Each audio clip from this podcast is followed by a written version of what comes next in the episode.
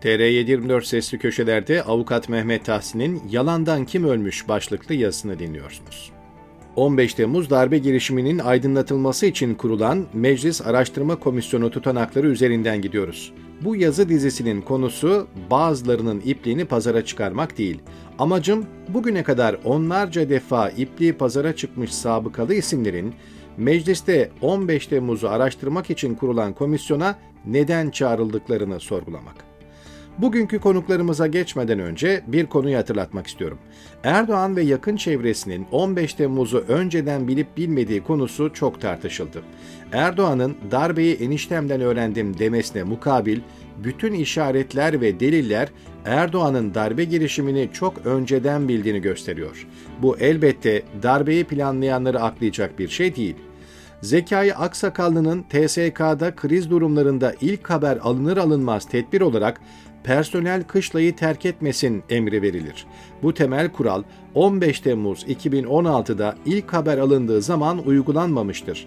Uygulansaydı darbe girişimi baştan açığa çıkardı sözleri Genelkurmay Başkanı Hulusi Akar'ı zor durumda bırakmıştı. Yani Hulusi Akar isteseydi bir emirle darbeyi durdurabilir, on beş Temmuz olmadan önlenebilirdi. Ancak Akar darbecilerin harekete geçmesine bilerek, isteyerek engel olmamış. Erdoğan, Hakan Fidan ve Hulusi Akar'ın önceden bildikleri darbe girişimini önlemeyip sivil halkı sokağa dökmek suretiyle de iki yüz elli bir vatandaşın hayatını kaybetmesine dolaylı olarak neden olmuşlardır. Bugünkü yazıya konu olan isimlerden birisi de on beş Temmuz'u önceden bilip bilmediği çok tartışılan Hande Fırat. on altı Kasım iki bin on altı tarihinde meclis komisyonuna konuşan Hande Fırat, meşhur FaceTime görüşmesinin detaylarını anlatmış. Yıllar sonra Cevheri Güven bir gazetecilik başarısına imza atarak Hande Fırat'ın on beş Temmuz'dan bir gün önce Ankara'nın ücra bir yerinde MİT'in basın müşaviri Nuh Yılmaz'la yaptığı gizli görüşmeyi patlattı. Hani Erdoğan'la FaceTime görüşmesi yapıldığı esnada ekrana araması yansıyan Nuh Yılmaz. Hilal Kaplan boşanmasını ve yeniden evlenmesini haberleştiren Oda T V'ye Nuh'un köpekleri demişti. İşte o Nuh, bu Nuh Yılmaz. on beş Temmuz senaryosunun en önemli üç aktöründen Hakan Fidan'ın en yakın adamı bir gün önce tanınmamak için kafasına şapka takarak gizli gizli bir gazeteciyle ne görüşmüş olabilir? Geçen yıl C N N Türk'te konuşan Hande Fırat, önden bir pazarlık olmadığını, FaceTime görüşmesinin tamamen anlık geliştiğini iddia ediyor.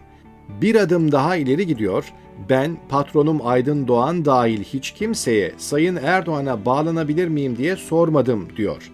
Halbuki on üç Kasım iki bin on altı tarihinde Altın Kelebek Ödülleri töreninde bir konuşma yapan Aydın Doğan, Hande Cumhurbaşkanı ile görüşeceğini söyleyince yapabilir misin dedim. Sen bunu yaparsan çok mutlu olurum. Ayrıca çıt çıtınla sana istediğin yerde düğün yaparım. Ev eşyalarını bile ben alırım dedim ifadelerini kullanmıştım. O konuşmadan sonra herkes Hande'nin çıt çıtını merak etmişti. sekiz ay sonra o çıt çıtın iş adamı Murat Özvardar olduğu ortaya çıktı. Çiftin nişanlandığını duyurmak da on yedi Aralık soruşturmasının önemli isimlerinden makaracı Egemen Bağış'a düştü. Milletin ağzı torba değil ki büzesin. Çıt çıt Özvardar'ın bin dokuz yüz doksan sekiz yılında bir kokain baskınına uğradığı ve tutuklandığı ortaya çıktı. Hande ile evlendikten sonra işleri pek bir açılan çıt çıt, geçen yılda Suriye Afrin'de İzmit büyüklüğünde bir sanayi bölgesini yağmalayıp makinalarını Türkiye'ye getirmekle suçlanmıştı. Son dönemde Hande ve çıt çıtın başı fena halde derde girmiş durumda. Savaş bölgelerinde ticaret yapmayı seven Murat Özvardar, askeri malzeme satışı için anlaştıkları Ukrayna tarafından dolandırıcılıkla suçlanıyor. Ukrayna İçişleri Bakanlığı'nın şikayeti üzerine Ankara Savcılığı soruşturma başlattı. Geçen hafta tamamlanan iddianame ile Hande Fırat'ın eşi Özvardar hakkında yirmi altı buçuk yıl hapis cezası istendi. Bakalım Hande Fırat çıt çıtını bu sefer kurtarabilecek mi? Doktor Hasan Polat, namı diğer Doktor İhsan, komisyona konuşan isimlerden bir başkası. İçeriden biri olarak komisyonun huzuruna çıkan Polat, önce çocukluğunda elinden tutan abilerinin adını vermekle başlıyor konuşmasına.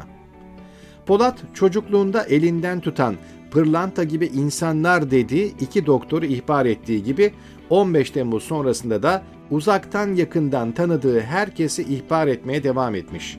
Harp Okulu yıllığı üzerinden cemaat mensubu olarak teşhis ettiği kırk yedi subaydan sadece ikisinin on beş Temmuz gecesi sahada görev aldığı ortaya çıktı ama kırk beş subayın hepsi de üyelikten yargılandı. İhbar ettiği askerlerin akıbetini avukat Kemal Uçar'ın sosyal medyada paylaşımlarından öğreniyoruz. Tamamına yakını tahliye edilmiş.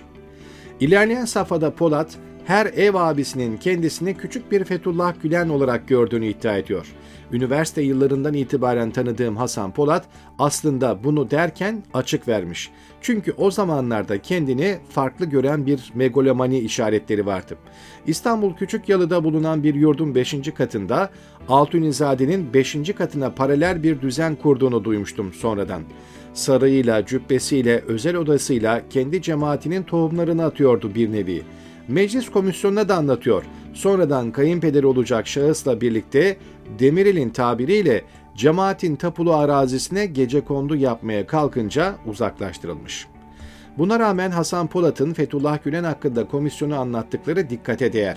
Eğer itirafçı olmamış olsa sırf o anlattıkları yüzünden tutuklanabilirdi. Polat'ın anlatımlarının yer aldığı elli sayfadan fazla olan komisyon tutanaklarından Gülen cemaatinin terör örgütü olduğuna dair bir sonuç çıkarmak imkansız. Bu kadar coşkulu itiraflarda bulunmasının nedeni ise on beş Temmuz sonrasında bir sohbet esnasında baskına uğrayıp Vatan Emniyet'te bir süre gözaltına kalmasına bağlıyorum.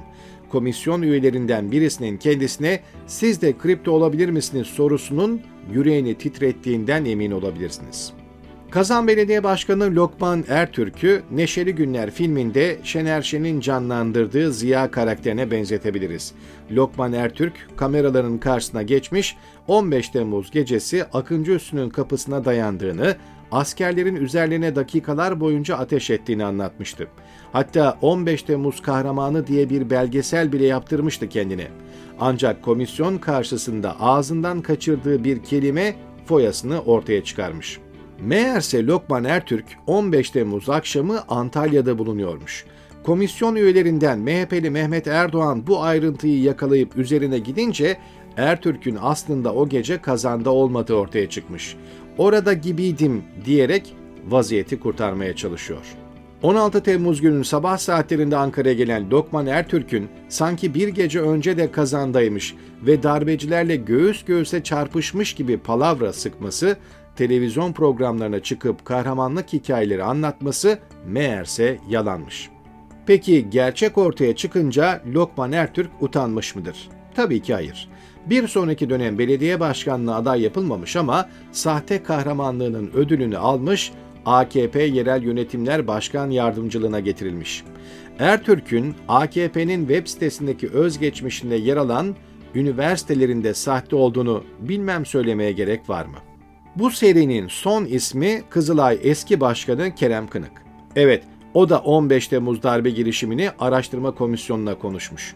yirmi iki Aralık iki bin on altı tarihli komisyon toplantısında konuşan Kerem Kınık, Kimse Yok Mu Derneği üzerinden cemaatin yardım faaliyetlerini kötülemiş, Deniz Feneri, İ H H gibi kuruluşları atlamış.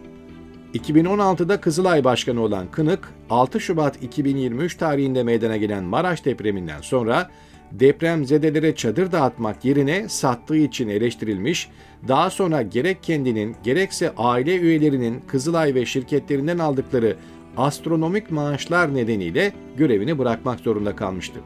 Kerem Kınık döneminde Kızılay'ın itibarı sıfırlandığı halde o gün meclis komisyonuna anlattığı Kimse Yok Mu Derneği hakkında bu sekiz yıldır her türlü baskı ve komploya rağmen yolsuzluk ve usulsüzlük bulunmadığını da kayda geçirelim.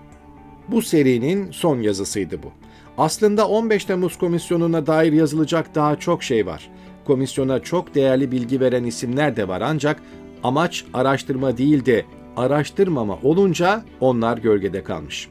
Demem o ki on beş Temmuz'u araştırma komisyonu gerek çağrılan defolu tanıklar, gerekse komisyona getiremedikleri asıl aktörler ve dahi bir gerçeği ortaya çıkarmaktan daha çok birbirlerini siyasi ayak olmakla suçlayan komisyon üyeleri yüzünden fiyaskoyla sonuçlanmış. Darbe girişimiyle suçlanan Fethullah Gülen'in daha ilk gün söylediği darbe girişiminin arkasında kimlerin olduğunu soruşturmak üzere uluslararası bir komisyon kurulması çağrısı hala ortada duruyor. Umarız bir gün böyle bir komisyon kurulur da bugün kahraman denilenlerin hain, hain denilenlerin kahraman olduğu ortaya çıkar.